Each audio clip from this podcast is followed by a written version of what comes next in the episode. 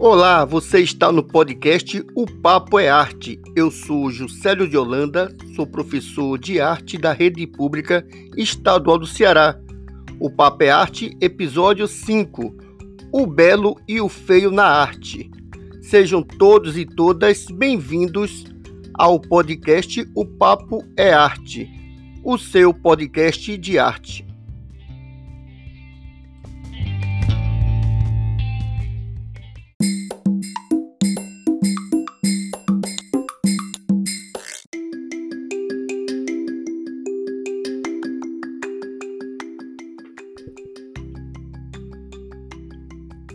Belo e o feio na arte.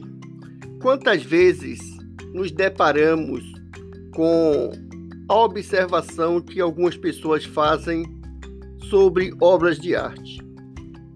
Geralmente as pessoas gostam daquilo que é representado de forma o mais real e mais parecido com a natureza ou com o que é comum aos nossos olhos. Quando as pessoas estão em frente a alguma obra que traz estranhamento, muitas vezes elas perguntam o que é que o artista quis passar com essa obra. O que é que isso representa? Isso é feio? Isso é desagradável? Isso é um borrão? Isso qualquer pessoa faz. Até o meu filho de 5 anos faz isso. Isso é um rabisco. Né? A princípio, a pessoa começa a criar uma, uma indiferença, uma,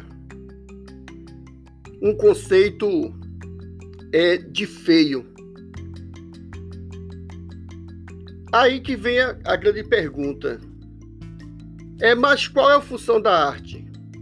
A função da arte, ela é conceituada dependendo da época e do tempo em que vivemos.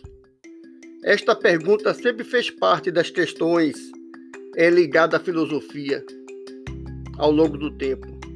É, o filósofo grego Platão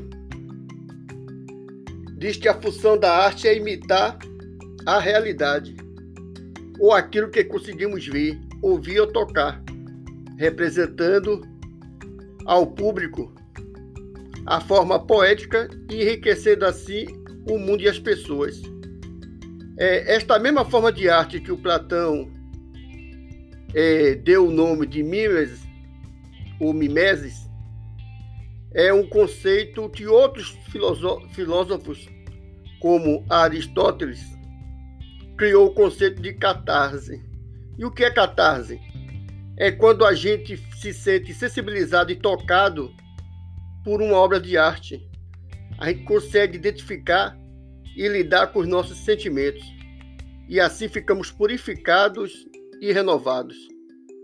Desta forma, o conceito da catarse só tem sentido se entendermos o que a arte tem essa função torna o mundo melhor por meio da imitação da realidade. É esse conceito de mimeses também encontrado em pensamentos mais na frente na história da arte, mais precisamente no Renascimento. É o historiador da arte Giorgio Vasari afirmou que mais que imitar a realidade, a arte é a função de mostrar o ideal de beleza para os seres humanos. Por isso, a arte, a arte renascentista mostra o ideal de beleza humana. A gente observa isso na obra Mona Lisa, de Leonardo da Vinci, com suas formas proporcionais e harmoniosas.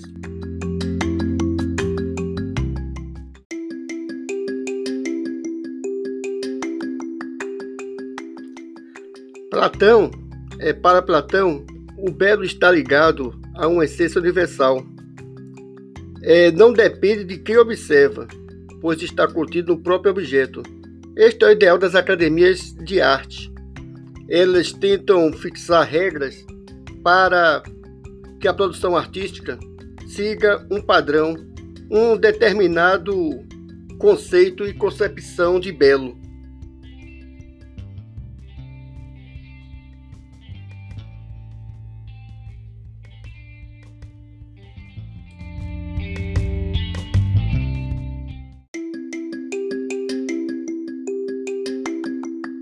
Já para David Hume, a beleza é algo pessoal, portanto não pode ser discutido racionalmente.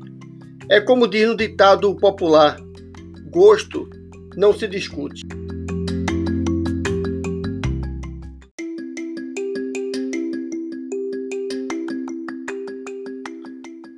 Já para Kant, o belo é universal, porque julgar algo é uma faculdade de qualquer ser humano.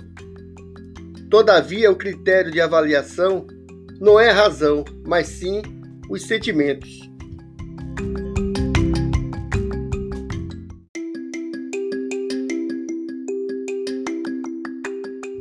Já para Hegel, a arte, o gosto e a noção do que é belo muda de acordo com o tempo. Portanto, a produção de uma obra ou a definição de algo como belo depende mais da cultura de uma determinada época. O que é considerado feio em um certo período pode não ser em outro.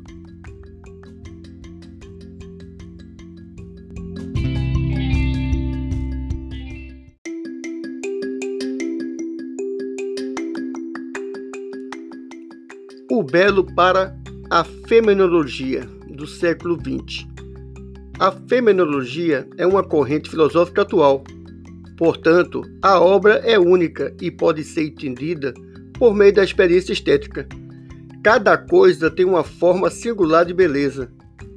Não existe um único padrão estético para se avaliar tudo. Então, o conceito de beleza fica a critério de cada um.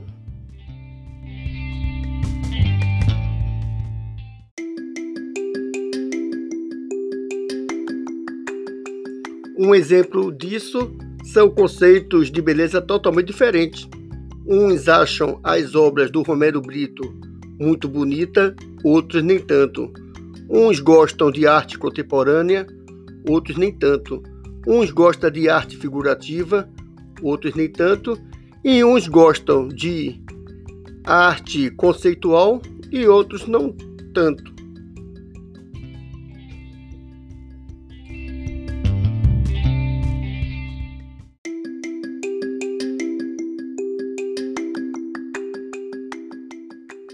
Em nosso tempo, o interesse e a busca de homens e mulheres por um corpo bonito, magro, saudável é uma questão que cotidianamente pode ser percebido através das mais diversos tipos de mídia, propagandas e meios de comunicação. É, está em alta a beleza estética da magreza, que transmite é, sa é, saúde, o corpo bonito, malhado, esteticamente em dia com o pensamento atual, com esse tipo de beleza que impera no momento, do corpo bonito, saudável e magro.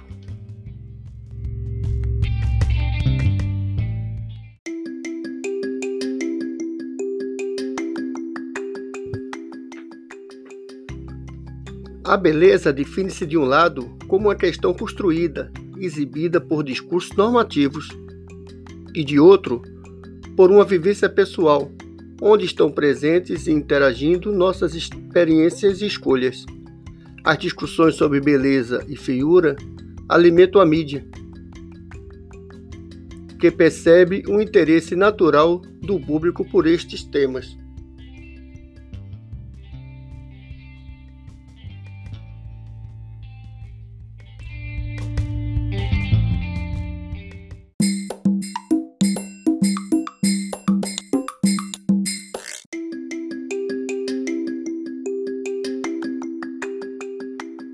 Gente, e o que é feio? A discussão sobre o que é feio se coloca junto com a discussão do que seja o belo. O feio pode parecer uma obra de arte de duas maneiras. Em uma primeira, pode surgir como uma forma, um estilo vamos dizer assim, feio. De outra maneira, pode aparecer como um tema retratado, algo que não seja bonito de ser apreciado. Mas aí é que entra a função da arte, a função de denúncia, a função de mostrar é, as sequelas, de mostrar as diferenças sociais, a exploração, a pobreza, é, o sofrimento dos que são esquecidos. Isto a arte é, tem a sua função de denúncia, de fazer com que as pessoas façam reflexão e abram os olhos para as questões do nosso dia a dia. Por exemplo, a arte dá visibilidade àqueles que são invisíveis na nossa sociedade. O feio, o desprezado, o destruído, o esteticamente não é, belo, essas coisas vêm à tona quando o artista coloca em sua arte uma função social, uma função de denunciar as mazelas e as diferenças sociais em que o mundo vive. Por exemplo, tem muito artista que trabalha com a questão ambiental, que ele coloca em pauta uma coisa que não é muito visível a quem é da, da cidade grande, mas que tem profunda importância no nosso cotidiano, no nosso dia a dia. Por exemplo, a questão da água, a questão das florestas, a questão dos povos indígenas, a questão do trabalho escravo, a questão da exploração de menores no trabalho infantil, a exploração sexual, tudo isso o artista coloca em pauta para que, através de sua arte, eles façam com que as pessoas tenham reflexão e que pensem sobre aquele tema em que não está presente nas galerias nem nos museus, mas está presente no nosso cotidiano.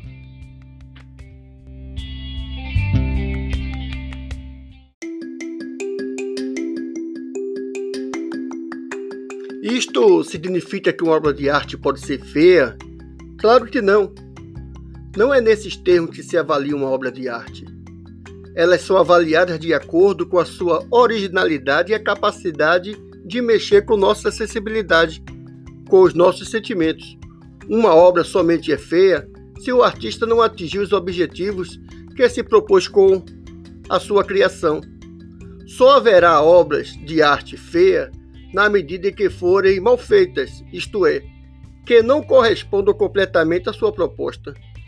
E, em outras palavras, se houver uma obra de arte feia, neste último sentido, não haverá obra de arte.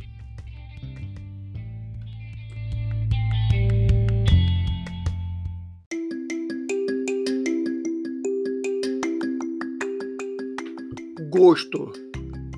Professor, e o gosto? Gente, para a gente ter gosto, a gente precisa educar esse gosto. E como é que a gente faz? A gente faz tendo capacidade de julgar a obra de arte sem preconceitos. É deixar que cada uma das obras vá formando o nosso gosto, modificando. Se nós não limitarmos aquelas obras, seja ela música, cinema, teatro, programa de TV, uma pintura, um edifício, uma escultura que já conhecemos e sabemos que gostamos, jamais nosso gosto será ampliado. É a própria presença da obra de arte que forma o gosto. Torna-se disponíveis, é, faz-nos deixar de lado as particularidades, os preconceitos, a subjetividade para chegarmos ao universal. Gente, é muito importante que a gente aborde a obra de arte não com preconceito do gosto ou não gostar, mas a gente se aprofundar, a gente tentar interagir com aquela obra. Porque fica difícil quando a gente já chega estabelecendo preconceito com o que a gente não conhece. O preconceito é você emitir valor ou ter um conceito já pré-estabelecido. Então, para se entender a arte, tem que deixar se levar pela sensibilidade, tá? É, o episódio de hoje foi proposto por uma amiga minha, também é, professora de arte, formada assim como eu no Instituto Federal do Ceará, o IFCE, a minha amiga Débora Oliveira, que propôs esse tema para este episódio do nosso podcast. Quem quiser contribuir, propor um tema para um próximo episódio, pode sugerir no nosso e-mail, o papo é arte, arroba gmail.com, ou usando o nosso Instagram, arroba o papo é arte, tudo junto, sem acento. A gente fica por aqui. Um abraço a todos e todas e até a próxima.